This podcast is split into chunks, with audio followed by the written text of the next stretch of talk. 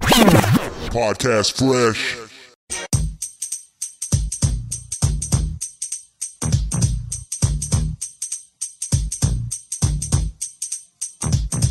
Now this is a story all about how Wade, Cap, and Chris just both sat down. So we'd like to take some time, man, chill out there. We'd like to talk a bit about the Fresh Prince of Bel Air. Woo!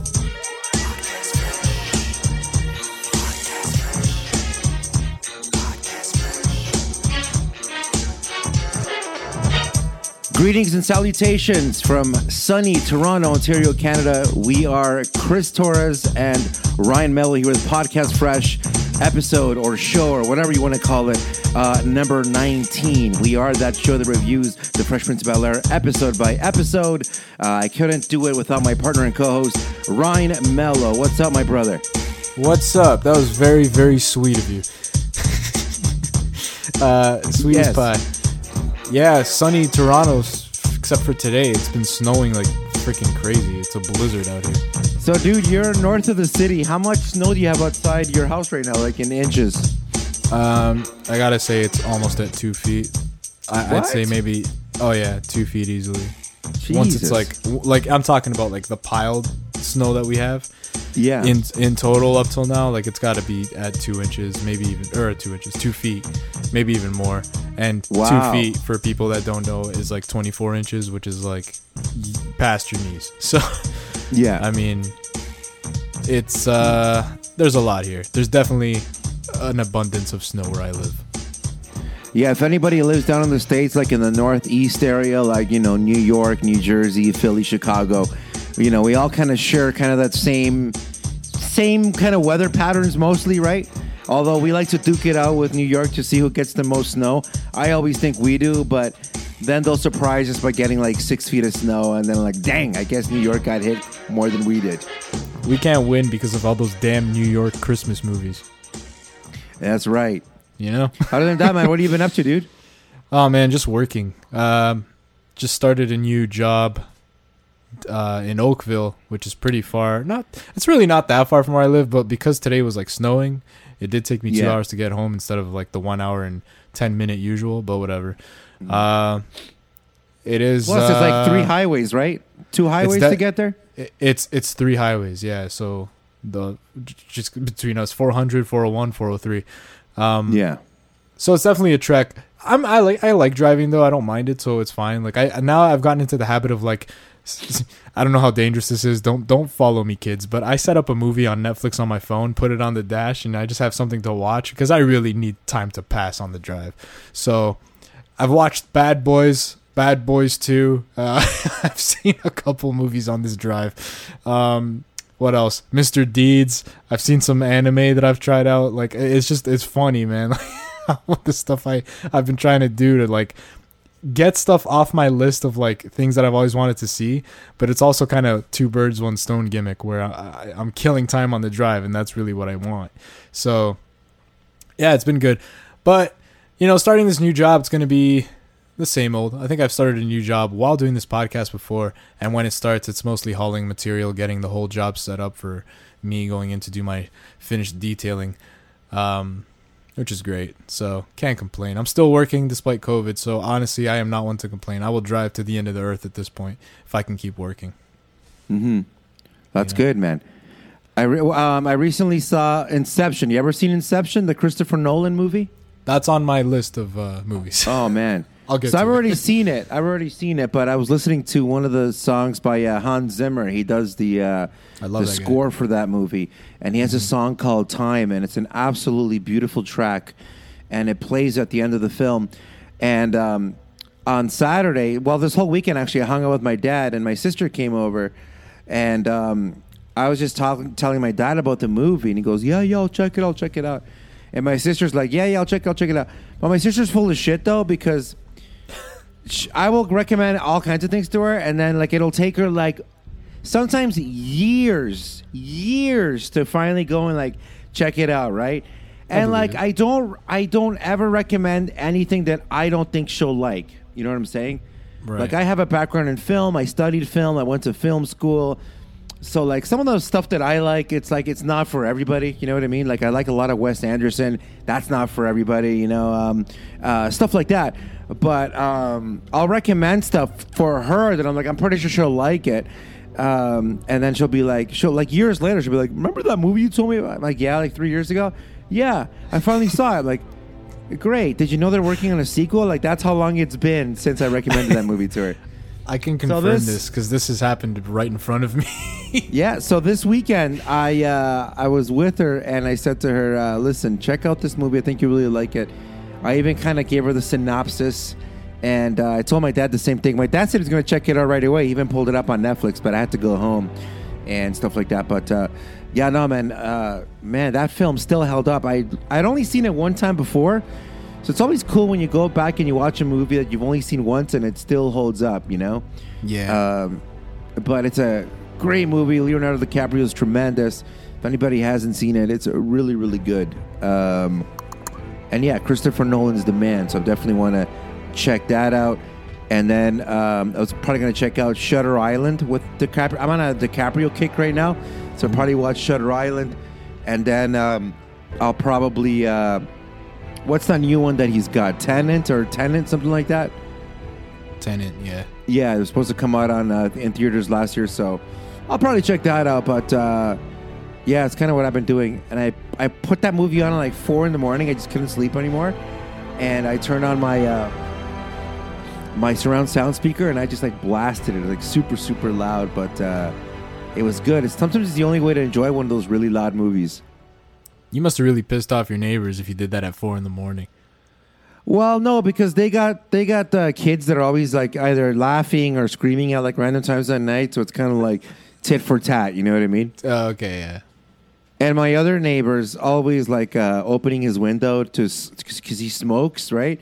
So I always hear that window like scraping, open and close at like odd times of the night. So it's kind of like, ah, we all live with each There's other. There's your shit, thing. You know what Yeah, I'm there's saying? your yeah, thing. Yeah, yeah, Yeah, that's You're fine. giving, you cool. take. You're giving, you take. Yeah. That's right. Uh, I was gonna ask, how's your week been? You asked how my week was, so I gotta ask, how was Oh. your week? Not bad, man. Just uh, we're still here in lockdown in Toronto, so I haven't really been able to do much. And today it snowed, so we were really locked down. And so I've just been, um, just been, you know, just trying to watch a few movies and uh, just playing some games, you know, and that's kind of just been it. Just been hanging out at home. Mm-hmm. Not much else to do, really. Yeah, I feel that. If I didn't work, I don't know what else I would do either. I come home Yeah. and kind of just work on this stuff and maybe get in a little session of gaming, and that's it. Yeah, yeah. Yeah. All right, peeps. So, um, yeah, so we are Podcast Fresh. This is the Podcast Fresh, Fresh Prince of Bel Air. If this is your first time listening, we are the episode by episode review show of the Fresh Prince of Bel Air. So, thank you for uh, downloading this puppy. Uh, you can find us at Instagram or YouTube under Podcast Fresh.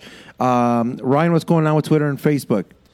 Yeah, you could also find us on Twitter, Podcast Fresh TO, and also we got a Facebook page. Just type in Podcast Fresh.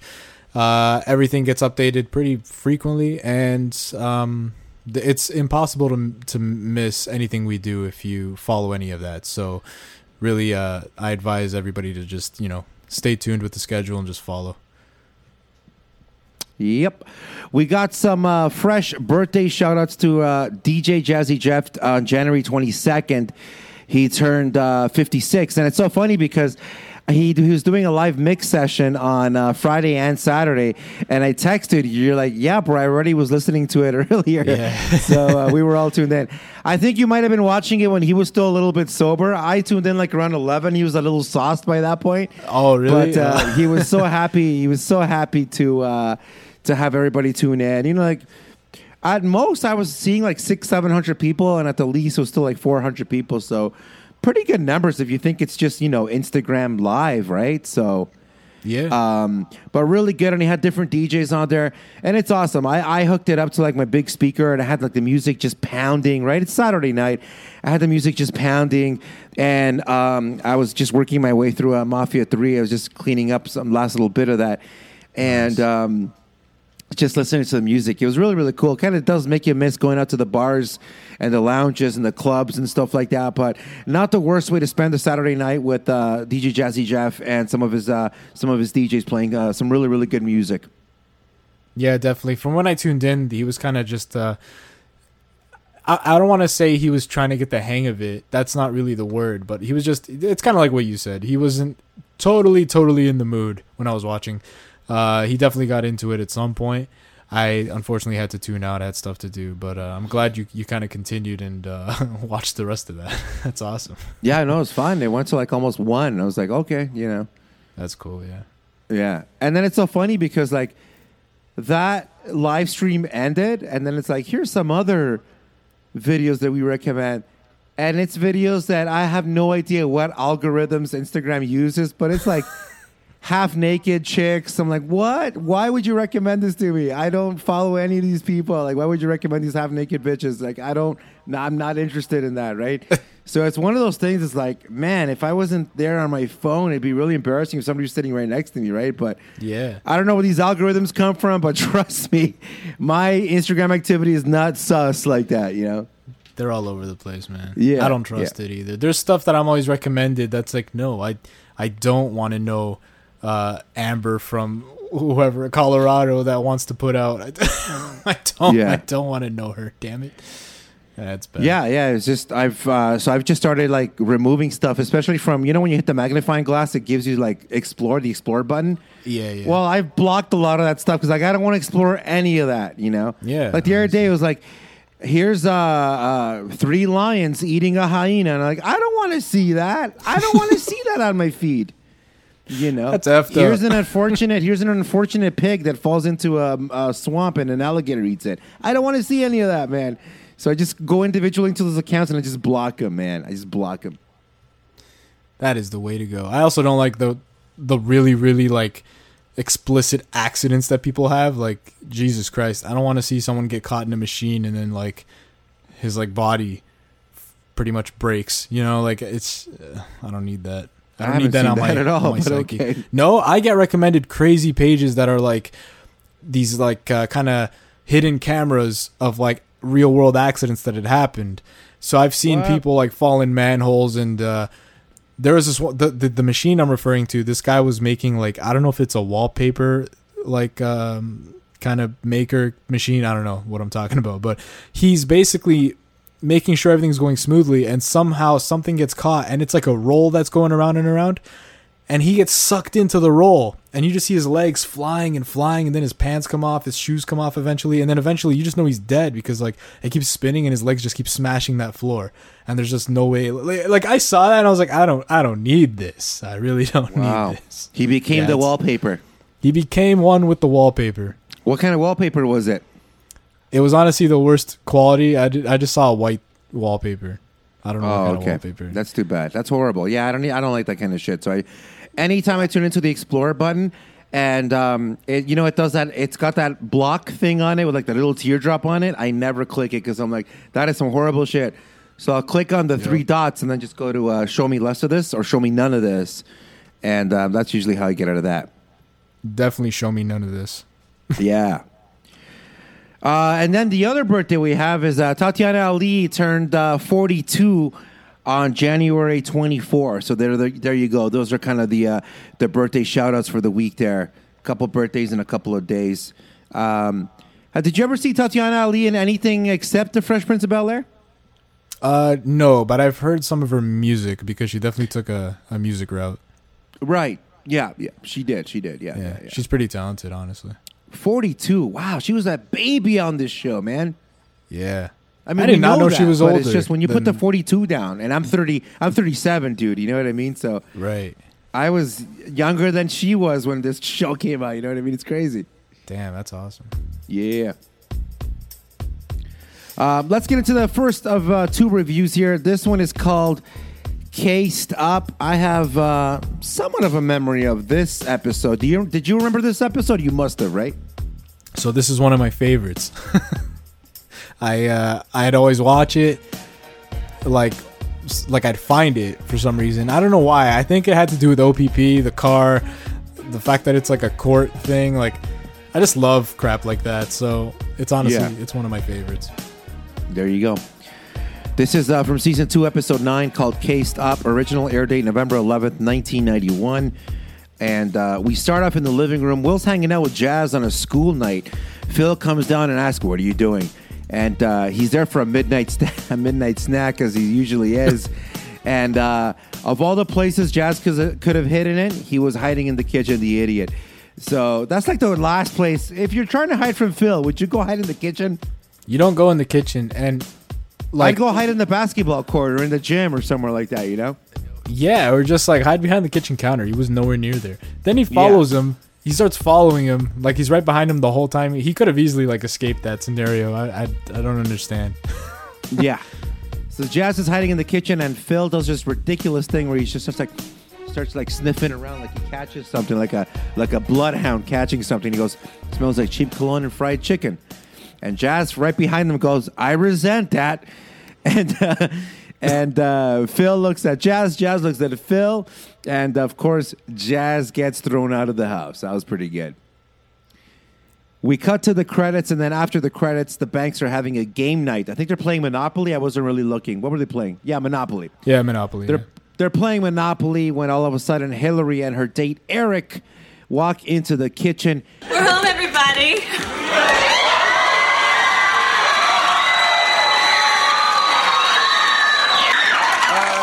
Good evening, Mrs. Banks, Mr. Banks. Uh, how wonderful it is to see the whole family spending time together. I thought that only happened on the Cosby Show.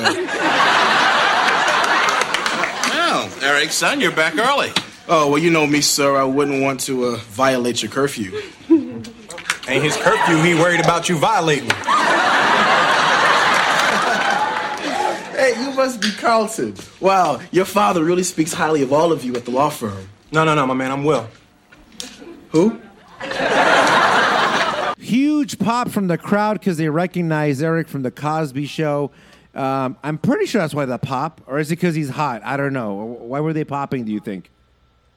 Uh, I think the Cosby Show was pretty hot at this time, so I I'd Right. have to imagine it's that. And they mention it, so Right. I mean, he's not an ugly guy, but I, I mean, you know, it's not Brad Pitt walking onto the set here. You know what I mean? yeah, you never know. I mean, not he was Denzel.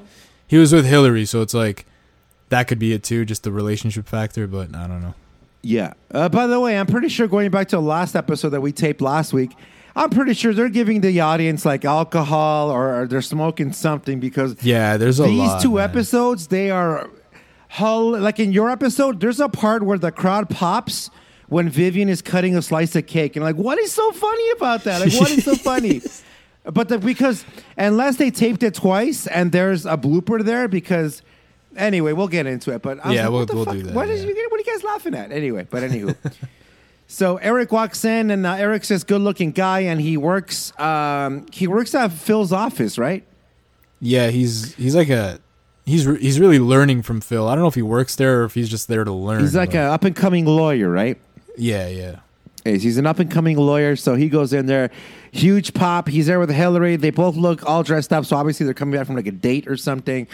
And um, they're looking at uh, Aunt Phil, Aunt uh, Viv rather. Phil asks if anybody would like to go watch one of his movies. So right before this, Eric walks in, and this guy's just laying it on thick. Like he's kissing Phil's ass. He's kissing uh, Aunt Viv's ass. Like, oh, I can see where uh, Hillary gets the good looks from. Like it's just all, you Yeah. know. Will's making these like sucky kissy noises, like he's kissing ass, you know, Yeah, yeah. um, which is just great. Um, so Phil says, "Who wants to go watch a video?" And Carlton says, "Well, I hope it's a James Bond movie." And Phil says, "No, it's one of the cases." Uh, and I forget what year it's from. Doesn't even matter. Eric's the only one that says, "Okay, I'll watch the video with them." and Will asks Hillary if Eric has shown her uh, her her her uh, legal briefs. Ha ha ha! Of course, this is after the parents la- have left the room, and uh, she kind of just gives him a look. And Carlton admits that uh, he doesn't like him. So uh, at this point, the kids uh, are left in the uh, in the room there. So it's Hillary, Carlton, and Will. They're all fighting for the car, and they get into a rock paper scissors contest. Each of them pulls out rock paper or a scissor, but uh, before anybody can even think, Hillary just says, "No, I win because she's got the scissors that beats Will's paper." Even though it's technically a tie because all It's three all of a them. tie. Yeah, yeah, Yeah. And Will's like, "What? I I don't get nothing for paper. No, you don't." So. Hillary's going to get the car, and she's agreed to drop Carlton off wherever he needs to uh, go. And before Will can say anything, um, the other two leave. Later in the kitchen, the Banks are alarmed by really loud music uh, coming from somewhere.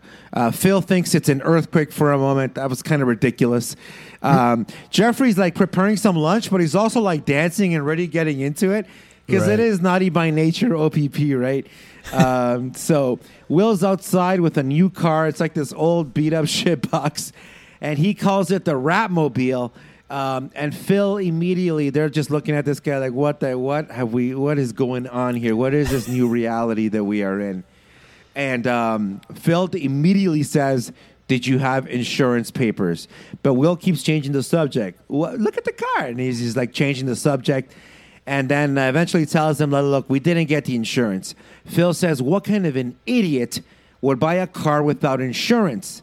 And Jazz says, "Hey, I resent that remark because uh, Jazz was kind of uh, just hiding in the back seat, either passed out or sleeping." Uh, and Phil says that, uh, look, you're not taking the car out until the insurance papers are in. And he stares down Jazz. Jazz smiles at him and he says, Well, the joke's on you because we're outside and you can't do anything. Phil, in a ridiculous moment, he picks up Jazz onto his shoulders and walks off camera. And in the next scene, we see uh, Jazz getting thrown into the house. So, shit, that was a new one, right? I like the twist. yeah. I'm like, he's not going to get thrown in the house, is he? He gets thrown in the house. It was awesome. What do you think of the episode so far? It's moving at a clip, I would say. It's moving really fast. I'm honestly loving it, and the pace is one thing I really dig about it because it keeps throwing stuff at you, and the story is progressing so far, and it's honestly how you do the filler right because you don't want to have the filler just sit there for too long. So they're establishing all this this new stuff that Will has a car now. Hillary's dating this dude. Um, Jazz, let's talk about it. Jazz made his return. He's been gone for a while. So we're getting to know like Jazz has a couple lines already on, on in the episode. And I think it's just awesome. And Will Will having a car is like pretty major if you think about it. I mean, 17 year old gets his first car technically, however he got it. And uh, personally, the whole insurance thing was pretty relatable because when I wanted a car, I remember like not knowing anything about that stuff. So I, I vibed with all that. Um, but I think that it's honestly excellent. I love the episode so far. Yeah, the next day, Eric and Hillary are in the living room. They're kind of hanging out, and uh, Jazz and Will are kind of just creeping in the background there. And uh, Jazz just blows his cover, and he demands to know from Hillary what's going on. And, and you know, she, he thought they had something, whatever, whatever. Instead, Eric stands up and introduces himself, and uh, you know, kind of blows him. Will uh, Jazz kind of blows him off, but uh, Eric, you know, kind of just being like the baby face here. And I'd forgotten most of this episode, so I always thought Eric was the heel, but he's actually kind of a, a baby face throughout the entire episode, really. Yeah, he's kind of just he's a babyface, but also just kind of neutral. Yeah. You, yeah. you know. We have Jazz and Will. They sit down on the couch and they're kind of just moping around. They're worried that, you know, the malls are closing soon. And Will says that the honeys are all going to be at the bus stop, but they don't have any cars to, to go right around in. Jazz asks Will to get the car and that they should go. Will says sarcastically, well, this wouldn't be the first time that he didn't do what Uncle Phil told him to do. So uh, they take off, and Jeffrey's in the background doing something. He says, A wise man sees nothing, hears nothing, and makes notes for his book that he's going to write. So there you go. We hear a crash out in the bank's parking lot. Never thought I'd say that Ah, another chapter. Damn, Eric. Didn't you see me backing out the driveway? Oh, I don't believe this. Your piece of junk just backed into the custom fender of a $35,000 automobile, pal. You're gonna have to turn in a lot of soda cans to pay for that. Hey, I got a whole living room full of soda cans. oh, man. I don't believe it. Look, at man, this thing used to say cold chillin'. Now it say old chili. Look, what's the name of your insurance company? Your fault.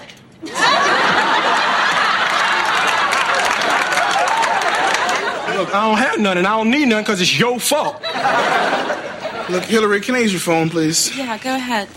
So Will uh, basically uh, gets into a little fender bender here with Eric. Eric it looks like appears to have either rear-ended Will or re- or Will went backwards. I'm not sure, but the damage all the, is all on the front end of Eric's car. Eric tells him that it's a thirty-five thousand dollar car, which by today's standards that's about a fifty-five thousand dollar Bentley, which is really really expensive. And um, you know, he asks him if he's got insurance, and uh, and you know, Will says, "For what? It's your fault. You know, my insurance is that it's your fault. I don't need insurance. It's your fault." So eventually, Eric realizes that this guy doesn't have insurance, and that sucks. Yes. In the kitchen, Eric asks Phil what one would do in this scenario. Phil stops him and reiterates that, well, only an idiot would drive without insurance, and please, but no matter what, do not let personal relationships get in the way. So he says, thank you very much, sir. Have a great day. Will enters the kitchen, and Eric tells him that he'll see him in court. This uh, hits home for me because uh, I once got into a car accident without insurance. So, man, it sucks because just like most of these stories, it's supposed to be nothing but a five ten minute ride. Ended up getting into a car accident. I was went to go get a coffee with my girlfriend, and I pulled out onto the road, and I actually got T-boned. I was making a left hand turn at an intersection. The guy coming straight toward me had his signal on, but he was actually coming straight, so he came straight and T-boned me. But it didn't matter. I was driving in my dad's pickup truck at the time, and when I got out of the pickup truck, the guy's car, he was driving a Honda CR-V, like uh, your, your wife has, Tiff. Yep. And it was just like oozing, gushing liquids out of the front end. And like, oh, that car's done. Jeez. So I got busted, no insurance. Um, I had a license, but no insurance, no proper documentation. So I got in shit for that, and I had to pay up sixteen thousand five hundred dollars for for the replacement of the car because there was a write off. Had the car just been damaged, I would have just had to pay for the damage.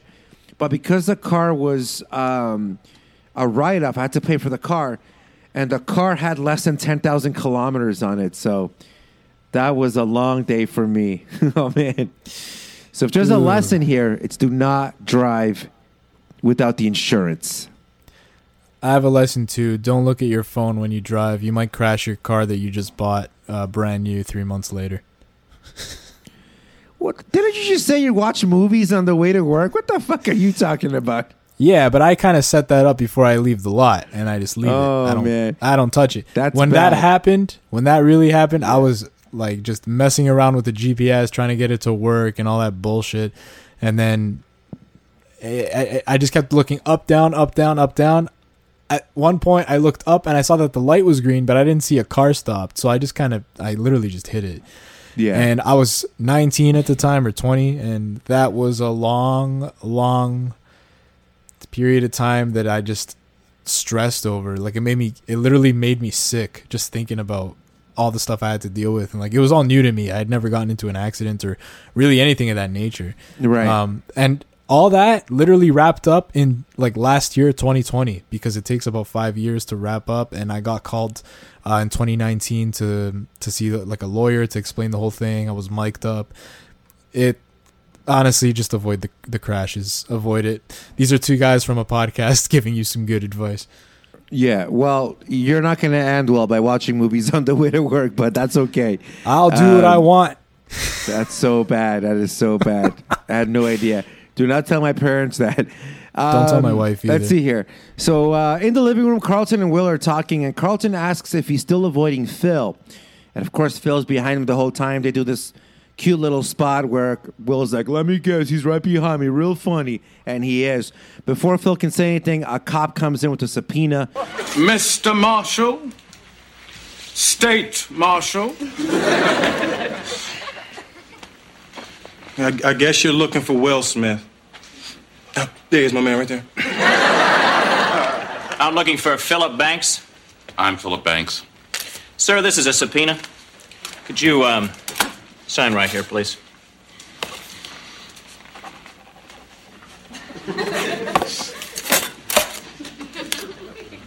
Have a nice day. I can't believe this.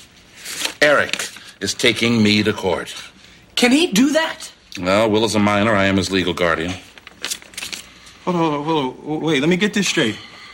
I buy a car, I don't get insurance, I get in a wreck, and you get sued? That's right, Will.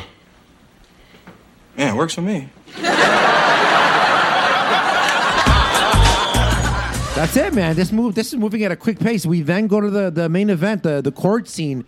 So this is pretty funny. Might be before your time, but the music you heard right there is from a show called The People's Court. And so you had the you had the People's Court music playing, and everybody's making their entrances. You have Phil come in, you have Eric come in. Um, just really, really funny. I was not expecting that. Jazz comes into the courtroom with a neck brace on. Will's like, "What the hell are you doing?" And Jazz is like, "I'm trying to get paid on this one." So Hillary comes in thinking it's a restaurant, and she asks the, the uh, cop by the door for a table for six. Uh, Eric comes in and shakes Phil's hand and wishes him luck. So it's kind of like we're starting off very uh, clean here. Uh, we're going to have a battle of, uh, uh, you know, prospect versus boss here. Um, so, you know, the stakes are set here. Phil says that it's him that needs the luck and that he's going to chew him up and spit him out. So, right away, we're done with the niceties right here. Jazzy Jeff makes a joke about seeing Phil do a lot of chewing, but a whole not a lot of spitting either. So, there's the fat joke for the episode. The judge Damn. begins to uh, summarize the case when all of a sudden he goes into a side panel about how his wife took everything, and so it looks like the uh, the judge has had a couple things happen with his wife there where things didn't go according to plan, but uh, the stage is set for this uh, case right here. Eric goes first, and he sympathizes right away with the judge's personal story. Uh, Will makes the kissing noises again uh, as Eric's uh, kissing some major ass here. Eric is suing for $2,500, which in today's money is about $4,000 American, which in Canadian money is about $6,800. Will calls, excuse me, here go with the Will filled Viv again. Phil calls Will his witness to the stand. Raise your right hand. Do you swear to tell the truth, the whole truth, and nothing but the truth, so help you God? I do. And I categorically deny all the charges against me. This is something that's been drummed up by the Democrats. My fault, a little too much CNN. Mr. Smith, could you tell us in your own words what happened? Yes. Well, peep this, you J-Ship. Me and Jazz about to cruise down to the mall in the honey wagon, you know, so we can pack it up with some honeys. So I popped a little Peebo in the Pioneer, checked my pocket for my Binaca. Hey, because you know, fresh breath can make the difference between getting a honey's number and getting flipped a bird. Honey flipped me the bird at the bus stop this morning. It's the most action I've had in six months. Yo, you were saying something, Mr. Smith. Er, yes, so I checked my rear view mirror, and no sooner did I accelerate than out of nowhere, the plaintiff, this Sears sucking Brooks brother over here, came barreling out of nowhere and bashed right into me. Anything else, Mr. Smith? Uh, yeah, keep hope alive. You are somebody.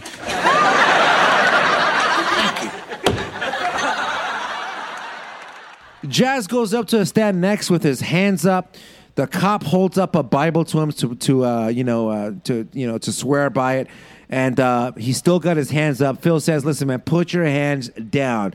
Phil says, "No, no." Next thing you know, he goes, "I know how this works." Next thing you know, I have six warning shots in my back. So, Oh my uh, god. kind of uncomfortable to uh, to see. I guess funny for the time, but you know, uh, it just goes to show you that this, you know, this black people versus uh, the mishandling by cops and mistreated by cops goes back years. And um, this is what 1991, Yep. right? So I mean, yeah, this is uh, who's that gentleman that got beat up by the cops? Rodney King, man. Rodney King. What year was Rodney King? Get me just Pretty double- sure it was this year because the LA riots either broke out in 91 or 92. Wow. Why LA erupted in anger on March 3, 1991. Yeah, there you So go. So this is so after that. February. This was February, right? So Yeah, that's That- right before that. You're right. Yep. that was coming up. Yeah, it's uh, that whole Rodney King situation really got out of hand, and that's probably why they they addressed it in this episode because this came out at that time. Yeah, yeah. Definitely, some of these jokes don't hold up that well, but at the time, they knew exactly what they were doing. And it's not that the jokes would have held up better then, but they were making light of those kind of you know situations that were happening. But looking back now, I mean, pretty serious shit, especially when we know everything we know now, especially now with technology and having been able to see all these horrific videos that have come out of uh, cops doing all this horrible shit. So, but there you go. So that's uh, Jazz's line right there. Eric calls Hillary up next to the stand. Listen, all she remembers is that there was some really loud music and what smelled like fried chicken and cheap cologne. Eric tells the judge that the loud music prevented him from hearing uh, his horn. Excuse me. Eric tells the judge that the loud music prevented Will Smith from hearing Eric's horn. Phil uh, chooses to cross examine Hillary, so uh, Phil's turn to go up there. Hillary tells him exactly what he was wearing, so she describes exactly what he was wearing. And then Hillary lets it out of the bag that Eric was not wearing his glasses, as stated on his driver's license. Phil double checks this. Is this true? Is this not true? And Eric says, no, it is true. So there you go.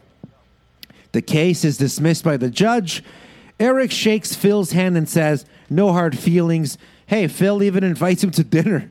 And afterwards, Phil says, uh, Will says that if Phil can be a bigger man, there's no reason why they can't uh, also be. So at this point, it's just literally Will and Eric left in the courtroom. They shake hands, and uh, Eric says, uh, I guess we got off on the wrong foot. They shake hands, they make peace. Will leaves, but that wooden door that swivels back and forth hits Eric in the groin. So the episode leaves on a haha, on a lighter note, and we get to the end of the show. The credits roll. The end. Man, this one just went by so quick. I was just like, wow, is boom, boom, boom, boom, boom. But there you go. What did you think of the court scene? That last part right there. That's it's a classic. I remembered all of it. It was so good. I I loved watching it again. Um, that whole uh, oh, I forgot where it's from, but you had said it. The the song, the court song. OPP. Oh, uh, the People's no, no, Court. the court song. The People's Court. That's the Yeah. One. Uh, that song has been used so many times in so many court scenes on sitcoms. Not mu- much come to mind, but I remember specifically in Boy Meets World. Uh, Eric, if if anyone knows the show, walks in and he's supposed to represent somebody, and that song's playing, and he has a briefcase. And the briefcase is supposed to be full of documents. So what he does is he puts it on the table, opens it, pulls out like a speaker, and he turns off the song. Wow. That's like the best, like so far to my knowledge, the best use of that uh, that whole like intro scene with the People's Court song. I love that. But uh, this was great too. This really held up for me. Um, it's just awesome, and I love how Phil just flexes in very short, a a very short amount of time. Like he shuts this kid down so fast, and he has the experience, and you could just tell he targeted things that he had heard around the house, and that was it. That's how he got the upper hand. I thought the whole uh, court scene was done really great. Yeah, this was Phil against like an amateur. You know, I don't, I don't want him like that, but like this was just a, a beatdown. This is I mean, clearly- Eric got a couple things in there, but I mean, Phil had him dead to rights, especially after he chose to cross-examine Hillary. Yeah, this is clearly like a, an experience battle, and Phil has tons of it. Yeah. So we get to some final thoughts here. So when Carlton leaves for his debate team, he's wearing Nike tennis shoes, which is unusual because his normally he normally wears uh, dress shoes. Mm, I don't know about that. I swear I've seen him wear Nikes before. I swear I've Yeah. seen him wear Nikes before. Yeah, me too. And uh, of course, Jazzy Jeff is wearing Jordans, and uh, when he puts his feet up on the uh, in the courtroom there, so definitely we got the sponsorships going at one point or another here. The radio in Will's car plays Naughty by Nature's OPP. OPP is a song by the American rap group Naughty by Nature, released in August 1991 as the lead single from their self titled debut album, Naughty by Nature. The song was one of the first rap songs to become a pop hit when it reached number six on the Billboard Hot 100. That's extremely hard to do. And number 35 on the UK singles chart. Its declaration, down with OPP, was a popular catchphrase in the US in the early 1990s. I mean, that's a that's probably the, one of the most famous sayings. You down with OPP? Yeah, you know me. You know, like everybody said it. It's just like everybody knows it. programmed into you. Yeah, man. Eric was played by Emmy nominated actor and director Malcolm Jamal Warner. and he's born in New Jersey, New Jersey. Excuse me, Jersey City, New Jersey, and he was named after Malcolm X and legendary jazz pianist Ahmad Jamal. So there you go.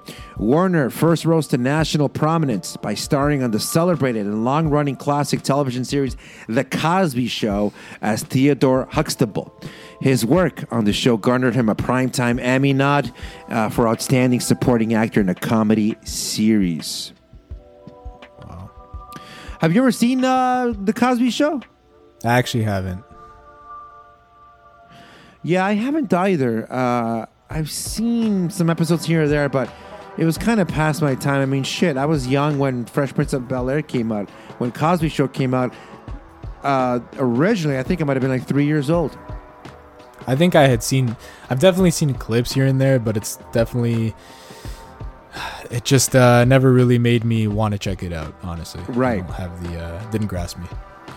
And past syndicated airings on TBS and ABC Family, the first segment of the courtroom scene where everyone is walking is deleted, which is too bad because it's awesome. It just went to the part where Eric comes in. Current airings on BTE restored this scene, but skipped the scene where Will Carlton and Hillary play rock, paper, scissors. Yeah, I mean, that, that part's, you know, That's a better scene. So okay. yeah. the court scene features music from the People's Court. The People's Court is an American arbitration based reality court show presided over by retired Florida State Circuit Court Judge Marilyn Milian. Milian, the show's longest reigning arbiter, handles small claim disputes in a simulated courtroom set. So uh, there you go. Uh, the People's Court ranks as the second longest running courtroom series in franchise history or in history behind Divorce Court and the third highest rated after Judge Judy and The Hot Bench. So, dang, there you go. And uh, just to finish off on uh, Mr. Huxtable there, because I must have inserted this right in between. He's actually uh, he plays AJ Austin on The Resident. So we're talking about Eric here, and uh, he was featured on sixth episode of Suits in 2016. He has worked regularly on TV for his entire career, and uh, because of his articulate way of speaking, is often cast in lawyer or courtroom related roles. So there you go. Makes sense. Yep. If anybody's seen uh, Dexter, he was uh, he did a one episode bit as Rita's lawyer in one of the episodes with the courtroom. So there you go. And finally, Judge Harry Wilson's played by Richard McKenzie. Uh, Richard was born on June 2, 1930. He's still alive um, as Richard Cruz McKenzie. He is an actor known for known for his roles in Being There from 1979, MacGyver from 1985, and Corvette Summer from 1978. He is 90 years old, and I believe his last TV credit was around 2002. Oh wow. So he's been inactive for a while. Yes, sir. Yep, he has been. Yeah. And uh, for the zinger or uh, funny line of the show, So then, Eric, did you two have a nice time at dinner? Oh, yes, ma'am.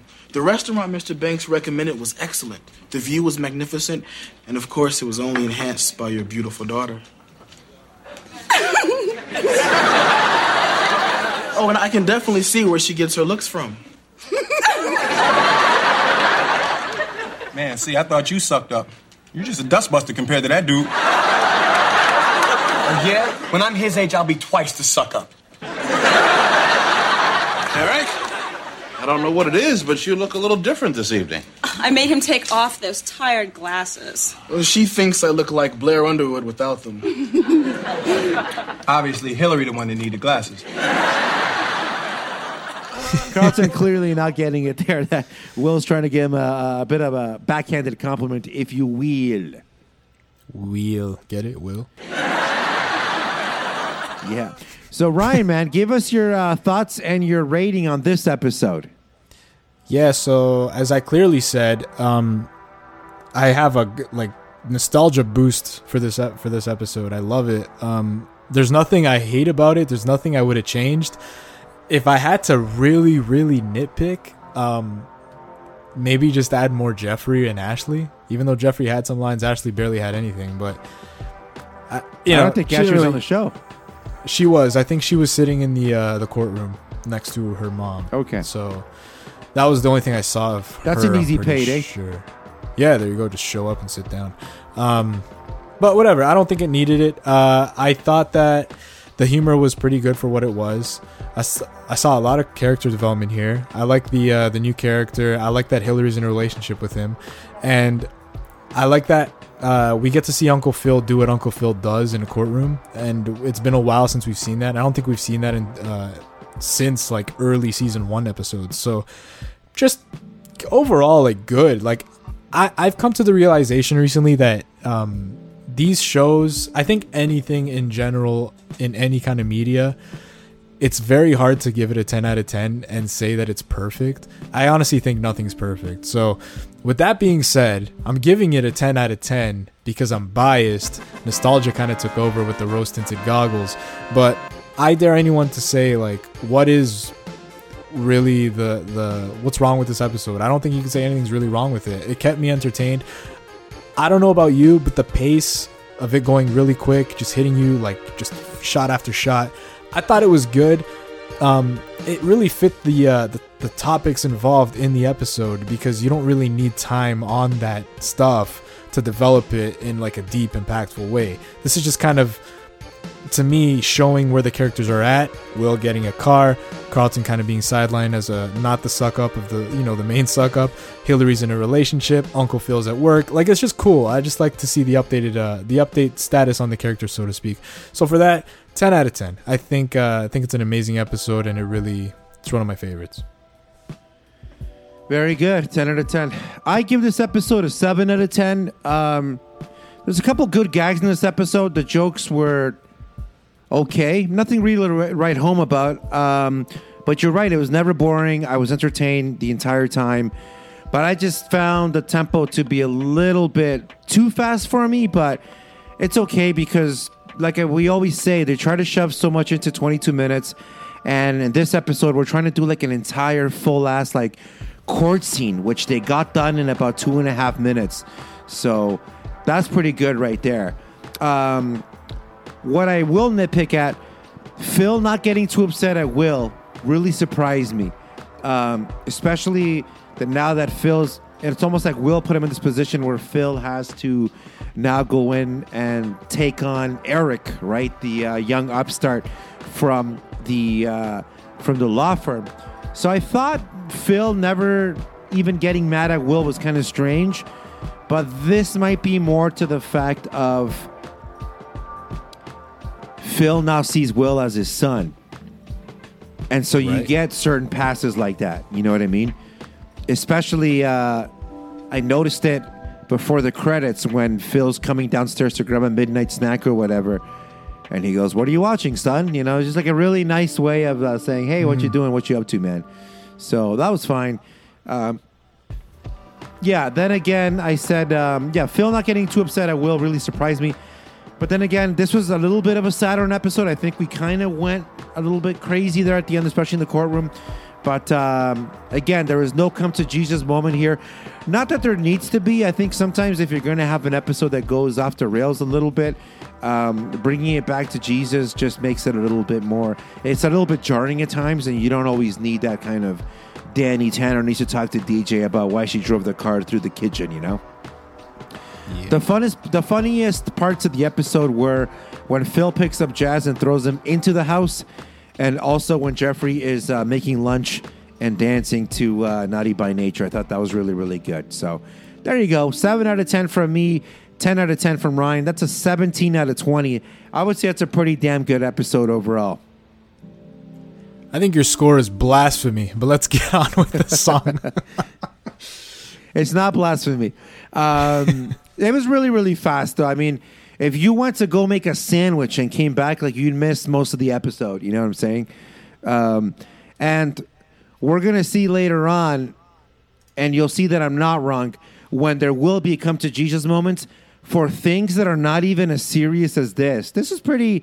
I wouldn't see this little fender bender serious, but the fact that he could have lost this case and been out you know, $35,000 for a new car, or at least 2500 for the damages, that would have really, really sucked. But um, again, it's okay. And we'll see in a couple episodes with the. Uh, with the episode where they try to uh, film the the music video inside the house, there's going to be more receipts in that one. But I would say that one's more innocent than this one, you know. Um, but again, we'll find out when we get there. So there you go. And speaking of which, fuck it, we're going to get into some Naughty by Nature right now, and we'll see you guys after the break.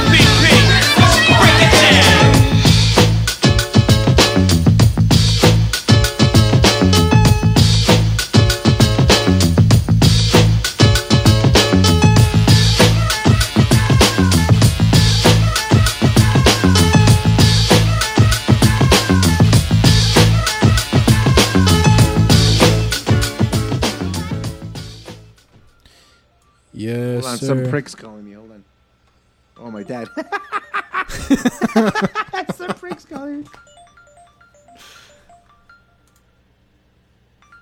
Speaking of court, uh, my dad has an online court thing tomorrow, so I got to call in and represent them.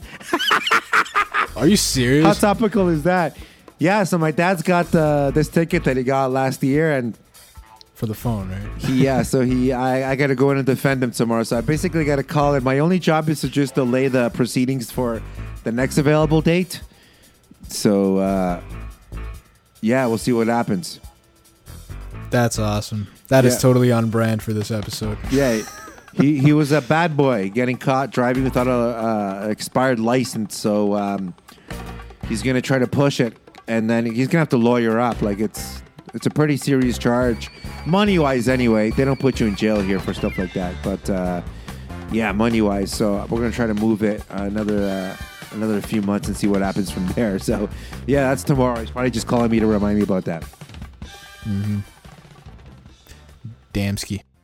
Man, I'm gonna pass out in here. There's like a, I got like a diffuser in here, and I put this very strong scent, and it's just been in my nose the whole time, and like I'm lightheaded. And I drank some wine. What kind of scent? Tea tree. Oh yeah, that's a that's a that's a strong one. Tea tree goes right up your brain, right up there. Podcast Fresh. All right, everybody, welcome back to the show. Let's get into the second part of Podcast Fresh, Fresh Prince of Bel Air. Um, so we're gonna be at season two, episode ten, the episode titled "Hi Ho Silver." Original air date November 18th, 1991. So we start in the kitchen. Ashley's doing her schoolwork when Will walks in and tells her that he has the magic trick he's been trying to do just down packed. So he has this whole act that he's just he's really eager to to get right. Ashley says, "Please, Will. Last time you tried a magic trick, it took two months for my hair to grow back." And then Will says, "Well, that was then. This is now. Just to go, you know, give me another chance." So the great Will Dini, as he calls himself, grabs a black bag, and Philip enters the room. Uh, he takes Ashley's watch, puts it in the bag, starts shaking it while saying "Boom shakalaka, boom shakalaka." and then Ashley says, "What happened to abracadabra?" And Will says, "No, this is black magic, Ash." So that's awesome to play on black magic, Yeah. but black magic, yeah. Okay, great. Uh, so he flips the bag and confetti falls out. So he did this. He actually pulled this trick off. Second, Ashley and Phil are impressed. So the second trick comes on. He puts a bottle in a brown paper bag and then sets it on the table. He says Chaka Khan a couple times and then just slams down the bag with his fist, and there's nothing in the bag anymore. So Phil and Ashley, like they're really into it now. They're just super impressed. Will then does a last trick. He says he needs a dollar bill for this one. But Phil says he only has a 20.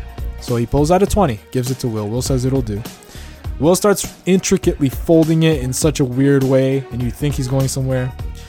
He then starts uttering the magic words going, going, gone. He dashes to the door. We get an outside shot of the house, and we see Uncle Phil just screaming, Will! He's obviously chasing him. And we go into the intro. Um, what do you think of that intro? I like uh, the last part, Will running away with the money. I think that was hilarious. That's an awesome way to do it. You never Um, give a magician money, ever, ever. No, never. He really um, did payday. He was expecting one dollar. He got twenty.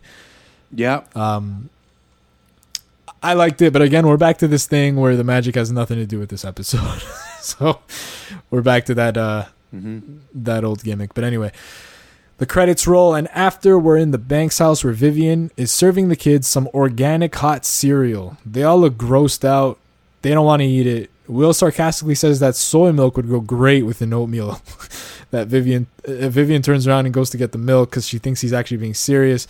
Uh, as soon as her, her back turns around, the kids pull out a bag and they throw all their oatmeal in it. Uh, Carlton he holds it out. I don't know where he got it from, and then he hides it when Viv turns around. And then Carlton says, "Oh, I just can't get enough of this oatmeal." And Vivian says, "I know. That's why I made twice as much this time." Turns around. Will says, "Great. You keep dishing it out, and we'll keep finding some place to put it." Uh, Aunt Viv tells them to serve themselves because she has to go and help Ashley with her hair. The three start talking amongst themselves, and we find out that Vivian actually quit her job and is now around the house a lot more. Seems like a full time just mom now. I like I like how funny this is, like this whole thing where she's pre- been prepared to give them twice as much, so the whole bag thing did not work. I Mhm. was expecting this to go south at some point, but that that was just a nice little twist that I that I liked. Yeah. Look, I know mom's a lousy cook, but all the same, I'm really glad that she quit her job. Yeah, I mean, having her home all the time is great. I mean, you know, she picks our clothes out for us and checks our homework and, you know, cuts the crust off the end of our bread. Hey, look, that woman must be stopped, y'all. Well, that uh, diet and exercise regimen your mother put me on has really changed my life. I never felt better.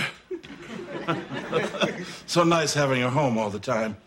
She wakes up cheerful in the morning, leaves little love notes in my briefcase, calls me up at work just to chat. That woman must be stopped. Hi, baby. How was your walk? Wonderful. Madam, I have taken the liberty of polishing your grandmother's silver for tonight's dinner party. Whoa. Is that G or Philip Michael Thomas? I take it you're referring to this charming ensemble which your aunt insisted I wear. It is only my humble opinion, but that woman must be stopped. Ciao. Now, I want everyone home at 7.30 sharp, yes? So we find out from Vivian that Sonia Lamore is coming to the house for dinner. Um, she is a uh, a real life actress, obviously in real life if she's playing Sonia Lamore, but she's also an actress in this show. Um, so along with some neighbors, she's going to come to this little party.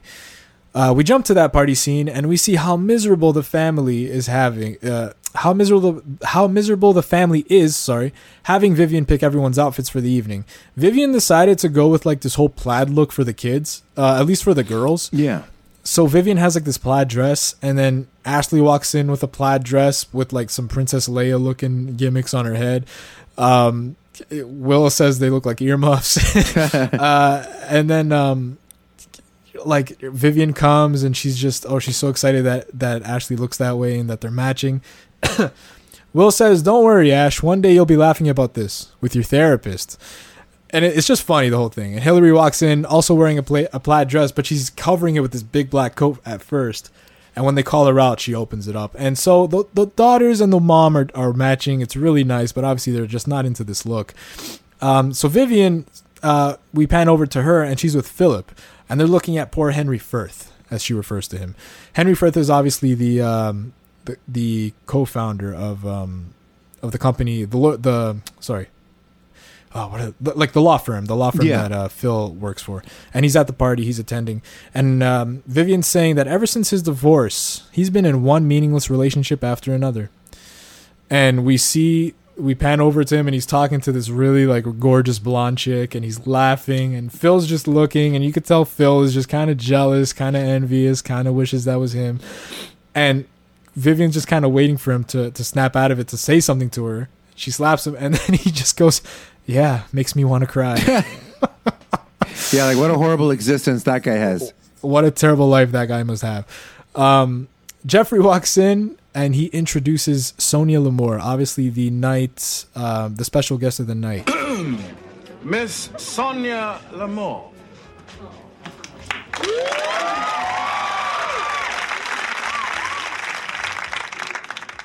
Intros to everyone. This is my daughter. These are my sons. This is my nephew. These are my neighbors. This is my lawyer. All that. Um, she she her famous catchphrase is no pictures as she walks in. It's kind of funny. I don't know why. She's just really hot. She she's really high on herself. Um, Vivian's kind of giving her a tour of the room. She brings her to the next room where there's some cake. She asks her if she wants some cake. She says no, but then she says maybe just a little slice. Vivian cuts a little slice, and she said, "I le- I said a little slice, not crumbs." So Vivian p- cuts this big ass piece, a piece that honestly I would eat, and um, then uh, Will walks in at that moment. He asks Sonia, "Oh, you, can we get a picture?" And she says, "Oh, of course." And then Will hands her the camera so she could take a picture of him. Right. Ridiculous. That old trick. Eh, that old trick. It's so Will Smith. Um, and then at the last of all this, this whole sequence, we get um, a contract that she brings up that she's trying to sue someone for, and she brings it to Phil's attention, and Phil says that he's going to work on it with the law firm, and Henry Furth is there too, so they take it and they look at it. Um, so the next day, happens, and everybody wakes up, and they cannot find. Uh, they can't seem to find the special silverware that Aunt Viv has. Like it's one of her most cherished possessions. Um, so they're looking. The family's checking everywhere. Uh, but before that happens, my mistake. Aunt Viv is making a cake so that uh, the boys can drop off at Sonia's house since they're going to go on a little trip to the record store anyway. But when they realize the silverware goes missing, they kind of ditch that. They kind of look all over the place. But then at some point, they give up. They can't find it. Vivian tells the boys, Look, you guys should go drop off this cake anyway. We'll continue to look for it. So then they do that and they head to Sonia's house. Chris, what do you think of this episode so far? Zsa Zsa Gabor is uh, playing uh, a version of herself, and uh, just a slight little correction. Yes, she is an actress in this, and she is an actress in real life, but she was more of a socialite. She's more, she was kind of like the uh, Paris Hilton of her time, right? And she made movies, and she had notoriety, and she got married like a ton of times but it was off the back of like her ext- extravagant lifestyle. Like she lived in like ridiculous houses, ridiculous, uh, you know, just her her style, the carpets that she Over had, the, the way top. she outfitted her house. You know what I mean? Um, she's very much comes across uh, almost high maintenance. But in this episode, she doesn't come across that way. She comes across more like uh, just that nice old lady that used to work in Hollywood that lives next door now. You know what I mean? But Right, yeah. um, yeah, so I don't really have any thoughts on it. It's it's I I kind of remember this episode, you know, with the silverware going missing. But what I do like is um, when uh, Jeffrey breaks the news, he goes, "Somebody's somebody's uh, somebody's stolen all their silverware." And uh, stolen my uh, my jacket and my clothes as well. Ah, yes, because he did not like his outfit. yeah, so earlier on, uh, Aunt Viv is basically given everybody a makeover, from Jeffrey to uh, all the girls. Did she even give Phil new clothes as well? Mm, I don't think she touched Phil, Carlton, and Will. Right. Will, I mean, if I can give him the anti fashion award, that sweater's awful. He might as well have gotten his aunt to choose something nicer for him. But um, yeah, no, it was just funny. And uh, Jeffrey looked like a badass in that outfit that uh, that uh, Viv put oh my together god, for him. he looked like Lance Vance from GTA Vice City. Right. It's looked very it's very obvious where Hillary gets her fashion sense from from her mother. Um, although I think what's happened is um, her mom was trying has, has been spending so much time at home now that uh, and she knows the kind of people that are coming over, so she wants to kind of appease to everybody, and that's why she's kind of dressed everybody like that. But some very interesting costume choices for this episode. Hmm, maybe we should bring back the fashion file. No. no. Uh, so yes, at Sonia's house, they arrive. They drop off the cake, and she invites them in to come in for a bit. She tells them to wait in the kitchen, or no, sorry, the dining room, and all she asks is for them to not eat the entire cake. So she's obviously said, you know, go sit there, have some cake with me. It'll be great, whatever. Will also starts beefing with Sonia's pet parrot. he says to Parrot, Hey, Polly, want a cracker? And the parrot says, Will is a cracker. That's my favorite part. That is my favorite part too. Will walks away and says, Yeah, and your mother poops on papers. I don't know why that got a pop. I think that's one of the things you were talking about. That wasn't like the best comeback. That line okay. sucked. It really did suck. I don't really. I was expecting something a lot more, especially if you're gonna walk away from the parrot like that. But okay. Yeah, he should he should have he should have said to the parrot, "Boy, if you don't shut up, I will turn you into parrot paste or something like that." You know what I mean? just like uh, just just roasted chicken or something. Like yeah, well, it's not a it- chicken, but yeah, yeah, I get what you're saying. Well, yeah, you yeah. know, like whatever roasted parrot. That's not really a thing though. So I said chicken. But uh, yeah. Anyways, we're trying to say we've been talking about a lot of birds lately. Last last week we talked about the caca. Oh yeah, we were. That's Caca's awesome. what I had for lunch. The caca. Playback. I'm not gonna tell you what that means in Portuguese. Right.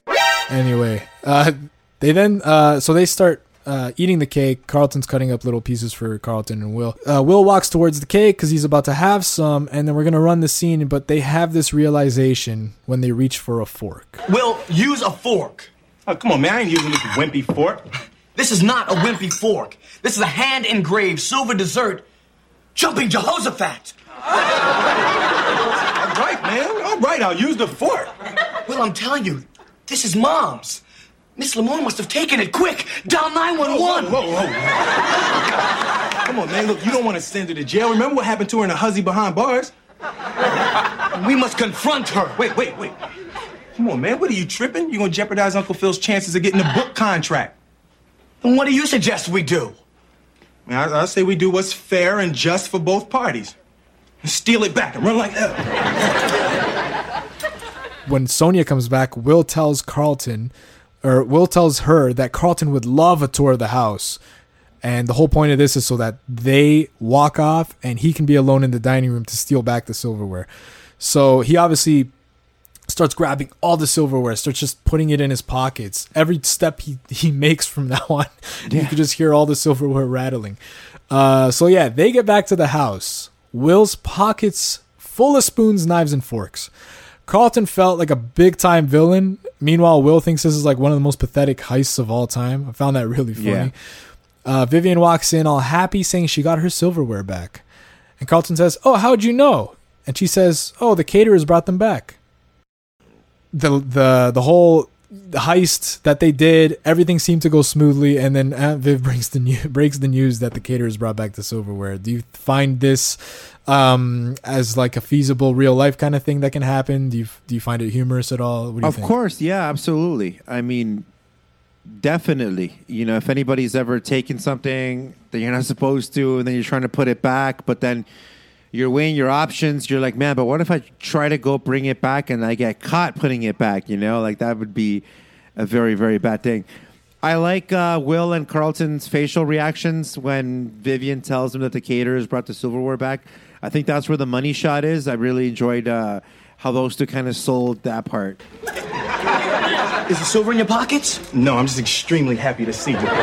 We did it! God, I was fantastic. The adrenaline was flowing. The nerves of steel were calm and steady. Carlton, please. We lifted some silverware from a neighbor, and I had to slap you twice to keep you from driving us to Mexico. Well, uh, I just thought we should lay low until the heat was off. Yo, Aunt Viv, good news. You said it. I got my silverware back. How'd you know? The caterers brought it back.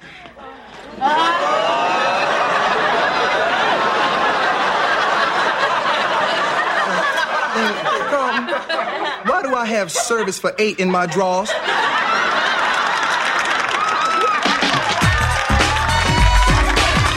Anyways, they hatch uh, out a plan. They've tried to figure out what to do now because they know that they've actually stolen something and they got to figure out what to do. Uh, so they hatch out this plan to return the stolen goods with no trace. And Will says, "We just need someone like dumb, like like just dumb muscle, a saint that has no idea with, about anything, to help us out." So now Hillary is involved in this whole shenanigan thing. Uh, in the next scene, we're at Sonia's house again, and Hillary is walking with Sonia as they plan a little trip. They seem to go on a shopping trip. As soon as they leave, Carlton and Will break in. Now, let me emphasize this Carlton is dressed on, in all black with a ski mask, and they're at the window, and he's trying to pry open this window. Will gets up because he's sick of Carlton trying to do this, and he just opens the door, and it's like he just walks in. And then Carlton looks inside as Will is in there and he says, Oh my God, there's a black guy in there. And then Carlton's just like, Will?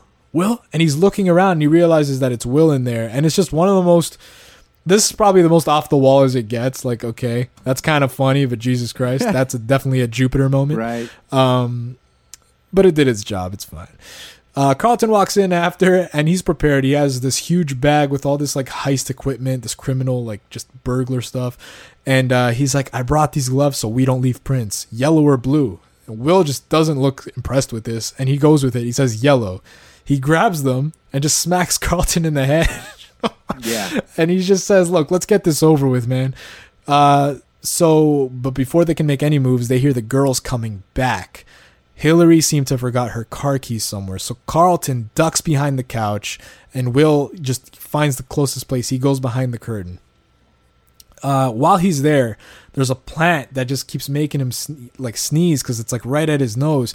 And Hillary and Sonia, while they're looking for the keys, they say bless you to each other when they hear the sneeze and they just they're kind of confused but they they also don't think anything of it and they just kind of resume looking Right. for the keys i thought that was a little odd but okay this is definitely way more into jupiter than you would think it would go and that's like one of the issues i have with this episode Mm-hmm. but it is what it is uh, what do you think of this so far this whole predicament I mean, it's we're getting into the thick of it now. You know, um, kind of all I got to say about that. I don't know. Yeah, yeah, it's just no, let's crazy. Finish, let, we'll finish off this scene. Um, so Will kind of points to Carlton, gives him a signal that the keys are on top of this little coffee tray. So Carlton grabs them and tries to kind of chuck them to make Hillary notice. And the keys don't make noise because it's all carpet, so they don't, you know, obviously they're not hitting wood. And uh, but it doesn't make noise. Hillary doesn't see it, and they decide to uh, to go look in the uh, dining room. Car- Carlton and Will are now kind of arguing. They're like, "What do we do now? Oh my god!" But then they come back. Carlton again jumps behind the couch, and Will, too far from the curtain this time, just kind of freezes in this like kind of awkward pose. Yeah. he's like bent over with his arm out, and he's next to a cutout of Sonia that she keeps in her like living room. And no one notices this. I thought this was weird because it seemed like Hillary was looking right at him, like from her angle. and yeah, a little bit, And a I little thought- bit. Yeah, yeah, yeah. right? That could have been. I think that could have been a really cool uh, addition to the episode if she did notice him and they kind of went in that direction, Yeah, but they didn't. They didn't. Um, so whatever. Hillary then suggests that they check the powder room, so they leave. Will and Carlton though make a break for the dining room, but then the doorbell goes off. Sonia opens the door, and it's Uncle Phil of all people. Mhm. As if this wasn't crazy enough. He's done with the documents and came to drop them off. Sonia, of course, keeping on brand, invites uh, Philip to come into the dining room so that they could look it over, maybe have some cake, who knows. Carlton and Will, in the meantime, have ducked under the table. So now these two are sitting at the table, very small table. Carlton and Will are basically just an inch away from either pe- uh, person's foot. And then eventually they do start kind of tripping and touching e- uh, Phil and Sonia's feet. Meanwhile, Phil and Sonia are thinking that they are touching each other. Darling, you're magnificent. Yes, that's what my wife always says. You remember my wife, Vivian, mother of my children? That lovely lady in the plaid, how could I forget her? Philip, may I ask you, are you happily married? Oh, oh, yes. Very happy. Extremely happily. You know, when we walk down the street, deer eat from our hand. Which reminds me, I don't work with animals. Ah.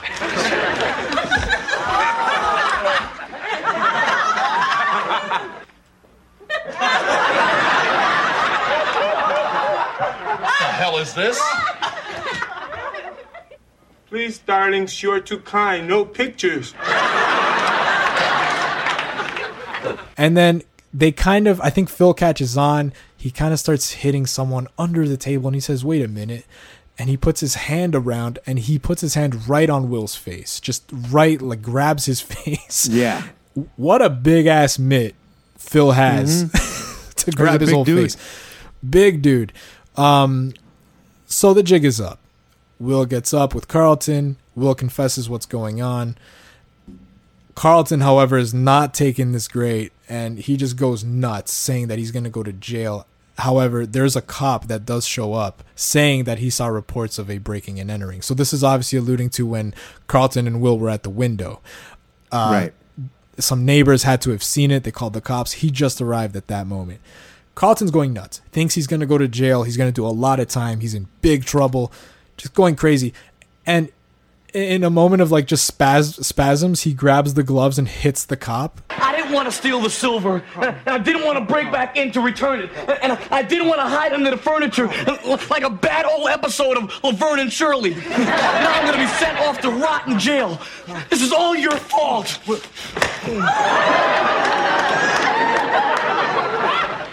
I have witnesses. It wasn't me.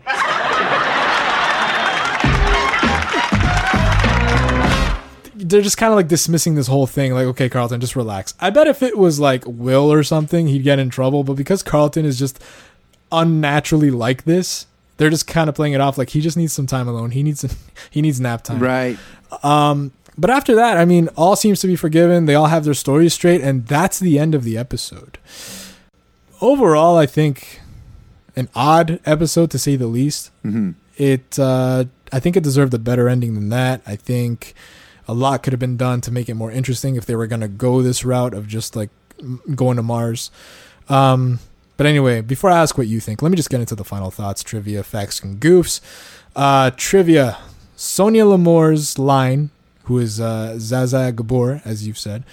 Yes, I did it, and he deserved to be slapped. She says that in the show. It was in reference to her 1989 arrest when she was when she slapped a police officer for stopping her for a traffic violation. That's nuts. So I know nothing about this woman, so I read that and I was like, "Whoa, that's awesome." Yeah, she uh she slapped a cop.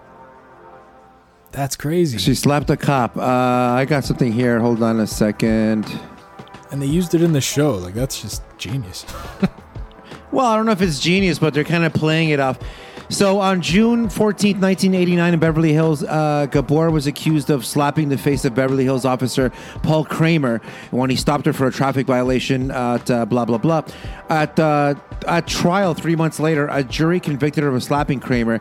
They also found her guilty of driving without a license and possessing a open container of alcohol, which was a flask of Jack Daniels, in her $215,000 Rolls Royce but acquitted her of the charge of disobeying Kramer when she drove away from the traffic stop.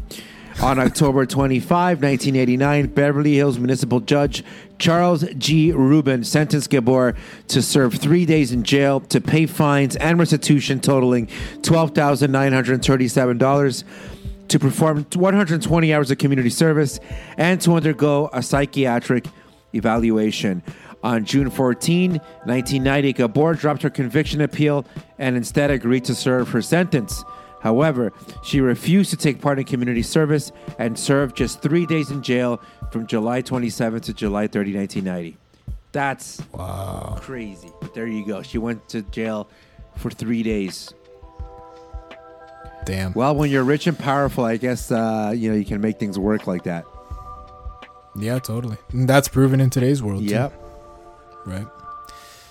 Thank you for that. Uh, goofs.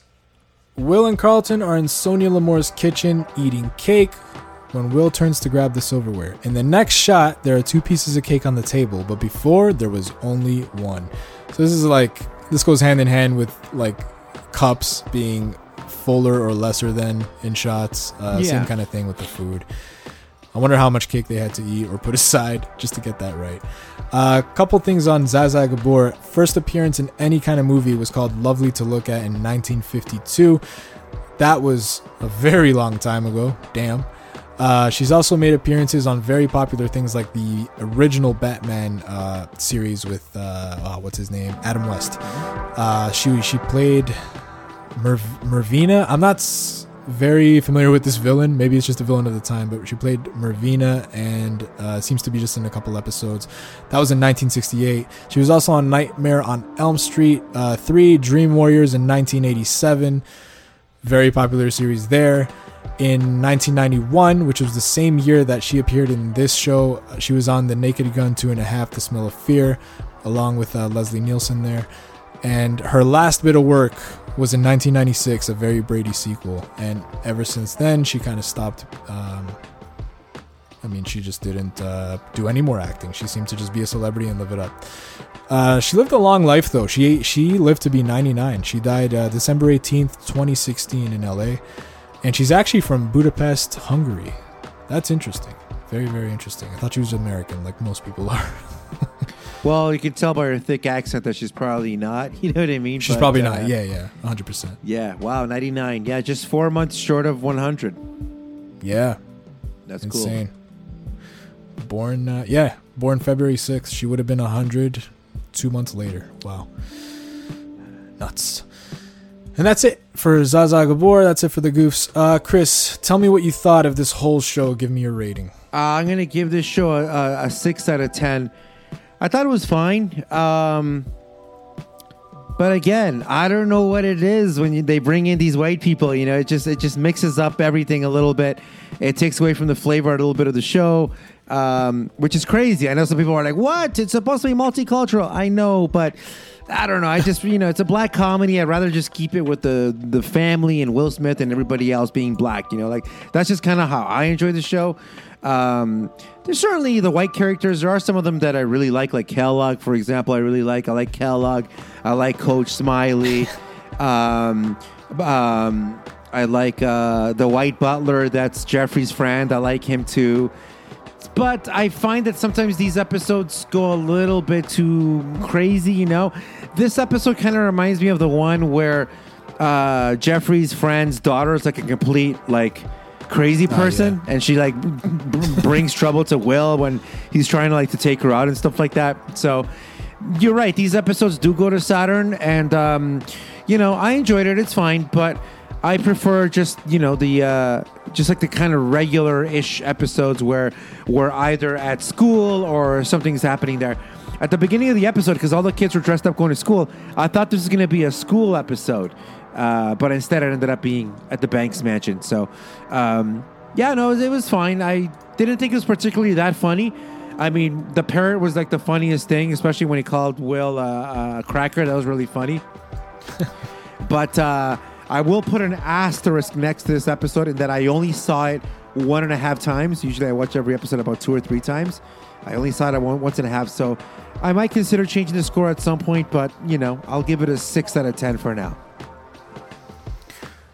Very good. Uh, I'm gonna give it. Originally, I was gonna give it higher, but upon further realization, because I saw the episode again today before we went on, um, it's it's very it's good fun. It's not supposed to be taken serious, especially when you have an actress like this. Um, you can I can see why you wouldn't like an episode like this if you're like a viewer. But I think it depends on your personality and what you think of stuff like this in general, where you have like kind of a goofball character off the wall who's kind of unrealistic, kind of not. Um, so I'm gonna give it a seven out of ten.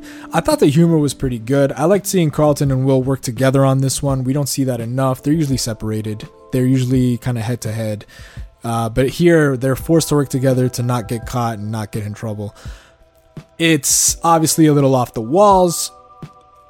There's a like a huge coincidence of like four members of the same household appearing in this woman's house is just not gonna you know normally won't happen. But you see it here. I think the episode is good fun though. If nothing deep, you're not gonna get anything deep here. If you're looking for character development, you're not gonna get that here. But if you're looking for a laugh, if you want to be entertained, which is I think what we look for in shows like this, then I think this is a good one to have. So seven out of ten uh, means it's good. It's not a bad episode by no means, and um, there's definitely you could do a, a lot worse uh, with episodes in this series. This I think resonated with me because as a kid, I loved the whole fact that they stole something and they had to return it, uh, which is just you know preposterous. Usually, when you steal something, you just kind of that's it, that's the end. And as a kid, when I saw it, I was very Uh, entertained by the idea of stealing something because you think you're doing good and then realizing you kind of messed up so you got to you know put it back without being caught. It's just it kind of works very head to head in those situations. So i like that. So i thought going into it I, I remembered it i remembered those emotions i had with it so i gave it this high score. But as an adult looking back at it i can honestly say it's not as good as i once thought it was but i don't want to completely hinder it because it's still entertaining. I had fun. It was a good time. It's just compared to other episodes, you could do better. So that's why I went from an eight to a seven. And I don't have to justify my score for you, but I'm gonna because I'm an amazing guy. I think you went backwards on that bike, buddy. I think you went backwards no on that bike. No way. Because I saw this episode again. These are two of my favorite episodes. Yeah, but they are. In season two, they are. I could totally like. I could Oh, tell you right now by the end when we have the Slammies, the second anniversary, that uh, I don't want to see this episode win shit. This episode won't win anything, but I'm also not going to be the one to say that it deserves less or more. This is going to stay the way it is. So 7 out of 10 is a 7 out of 10.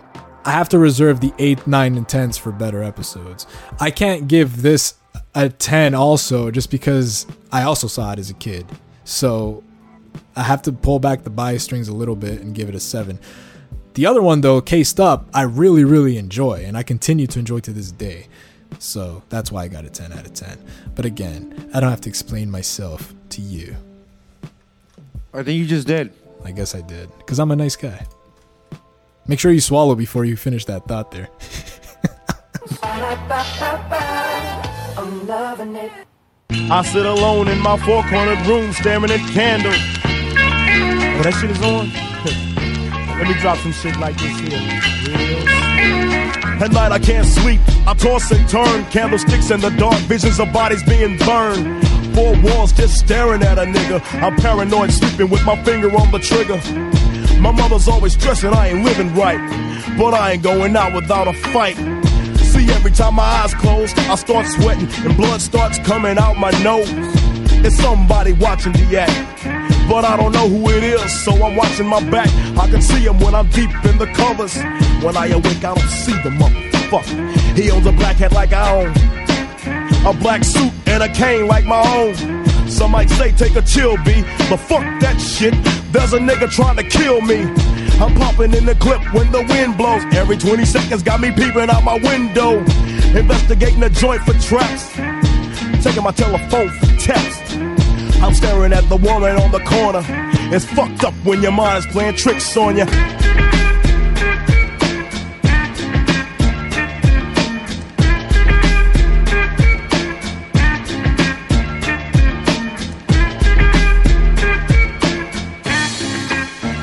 I make big money. I drive big cars. Everybody know me. It's like I'm a movie star, but late at night, something ain't right. I feel I'm being tailed by the same sucker's headlights. It that fool that I ran off the block? Or is it that nigga last week that I shot? Or is it the one I beat for five thousand dollars? Thought he had cane, but it was gold, not a flower. Reached under my seat, grabbed my papa for the suckers. Ain't no use to me lying. I was scared than a motherfucker. Hook the left in the Popeyes and bail down quick. If it's going down, let's get this shit over with. Here they come, just like I figured. I got my hand on the motherfucking trigger. When I saw make your ass start giggling. Three blind, crippling, crazy senior citizens. I live by the swamp. I take my boys everywhere I go because I'm paranoid. I keep looking over my shoulder and peeping around corners. My mind is playing tricks on me.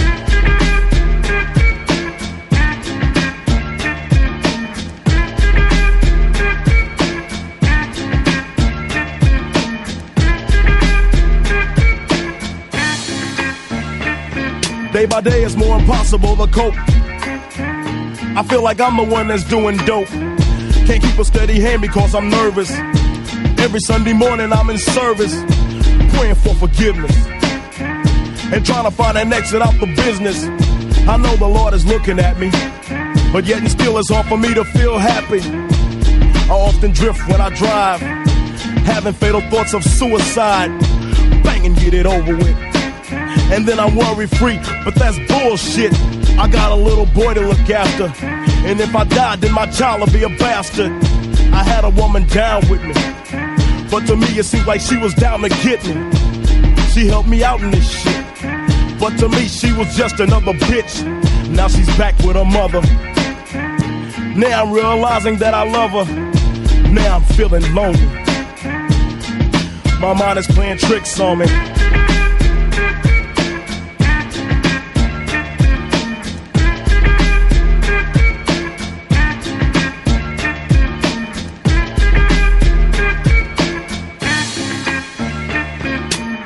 This year Halloween fell on a weekend. Me and Ghetto Boys are trick or treating, robbing little kids for bags. Till an old man got behind our ass. So we speeded up the pace, took a look back, and he was right before our face. He be in for a squabble, no doubt. So I swung and hit the nigga in his mouth. He was going down, we figured, but this wasn't no ordinary nigga. Stood about six or seven feet. Now that's the nigga I be seeing in my sleep. So we triple teamed on him, dropping them motherfucking bees on him. The more I swung, the more blood flew. Then he disappeared, and my boys disappeared too. Then I felt just like a fiend. It wasn't even close to Halloween. It was dark as fuck on the streets. My hands were all bloody from punching on the concrete. Goddamn, homie. My mind is playing tricks on me.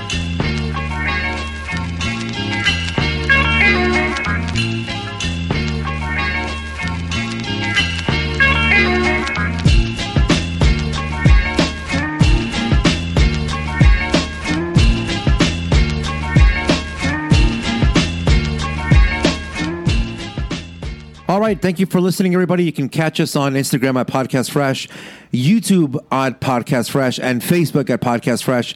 So nice and easy. Whatever your favorite platform is, you can go on there. But uh, best way to do it is probably on Instagram since you get the uh, most of the content, and then it's got all the direct links to all of the podcasts. Ryan, where can they find you? They can find me at official underscore acapello if you're interested in some hip hop music or just me in general. Give me a follow there, interact with me. I'll respond. I'm a very, very nice guy. yeah, he's a sweetie. a sweetie. Uh, next week we got uh, a couple episodes here. I'm looking forward to mine. It's called The Butler Did It, and it's Phil and Viv. They decided to take a weekend vacation and leave the kids home alone. Hillary and Carlton set up a video shoot with uh, Bell Biv DeVoe in their house, and then everyone must rush to clean up and restore the house before the Banks make it back home. What could possibly go wrong? Uh, Ryan takes on something for nothing. That's the one where Will gets lucky at a fundraiser and wins some money. When Will doesn't follow the club's tradition, it starts rumors about the Banks family.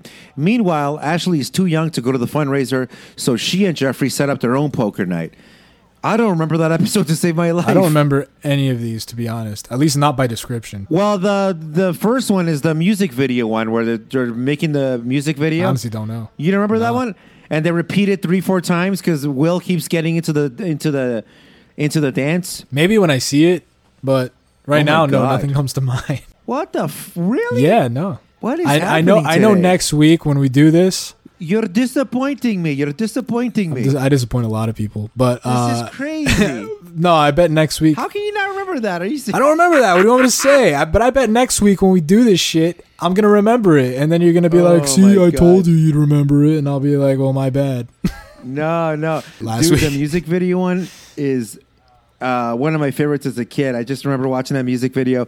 I like the whole idea of they have to keep reshooting the scene over and over again.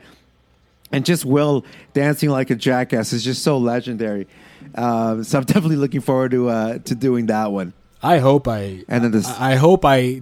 You know what? I hope it doesn't ring a bell at all, and I go in with a fresh mind because those are the best to me when I have like a a 2021 view on it. So hopefully I don't remember it, but if I do, I'll admit it. I'll remember it.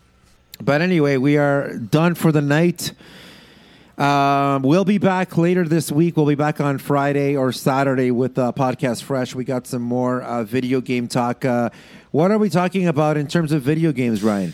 So far, um, we're gonna talk about Microsoft and the crazy shit they tried to pull. that that totally backfired on them, and uh, we just got uh, news of a new Switch being released. Uh, after it's a Monster Hunter themed, you should check it out. I'll talk about, a bit about it. Maybe I'll post it on the Podcast Fresh Instagram. Um, but that's it so far in terms of gaming news. We look forward to that.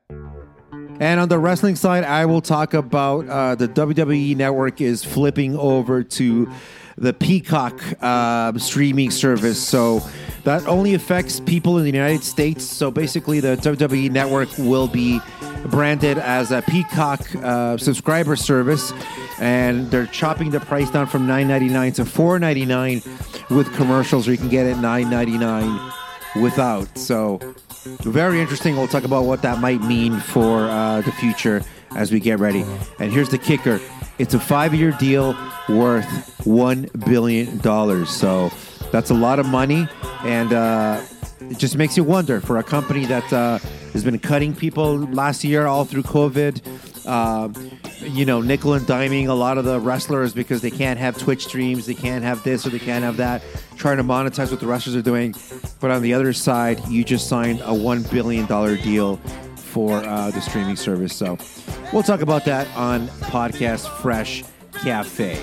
Until then, I'm Chris Torres and uh, Ryan. Anything else, my brother? That's it. Actually, enjoy this song. Uh, last song I released maybe a week ago, maybe two weeks at this point. I don't know. It's called Jungle. If you like it, uh, give me support on Instagram and SoundCloud. Thank you.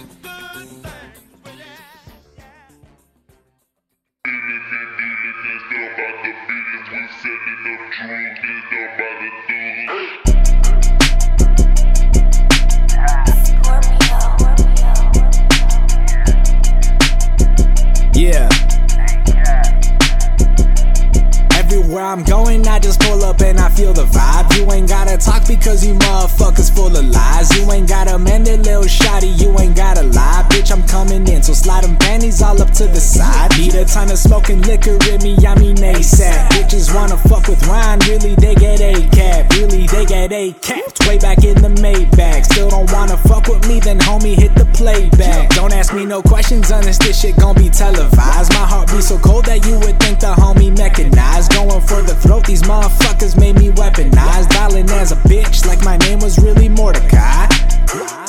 I treat this like some PE, I run it. I need a GED from it. You rappers all make me vomit with all your one, two, three sonnets, with all the maybe C's on it. I get more brain in my pockets than you got behind your sockets. Right from my chick who's a rocket, who's got an ass like a comet. Man, look at me spit like a faucet. I've been speaking that truth like a prophet. All of y'all been smoking composite. All of y'all know my shit's like chronic, and y'all can never get enough. I'm a diamond in the rough. Wanna act like me, trying to talk that shit. I'm so on lately. At the top, maybe. I'm the one, might be. Chosen one, likely. Kept it real, my G. While these fakes round me. I've been going so hard. Water bottles of Henny. They said shoot for the stars. I've been popping celebrities. They said I'd be from Mars. It's what I meant by longevity. Bitch, I came real far. These motherfuckers in debt to me. Want me out there in Beverly. Where them weirdos and whackers be. Got me spending my energy. Trying to make me some enemies. Man, I ain't about felonies. I'm a way higher entity. Man, I'm making a legacy. While y'all lacking identity. I don't fuck with the jealousy. I stay focused on equity. I be singing my melody. That's the ultimate remedy. Yeah.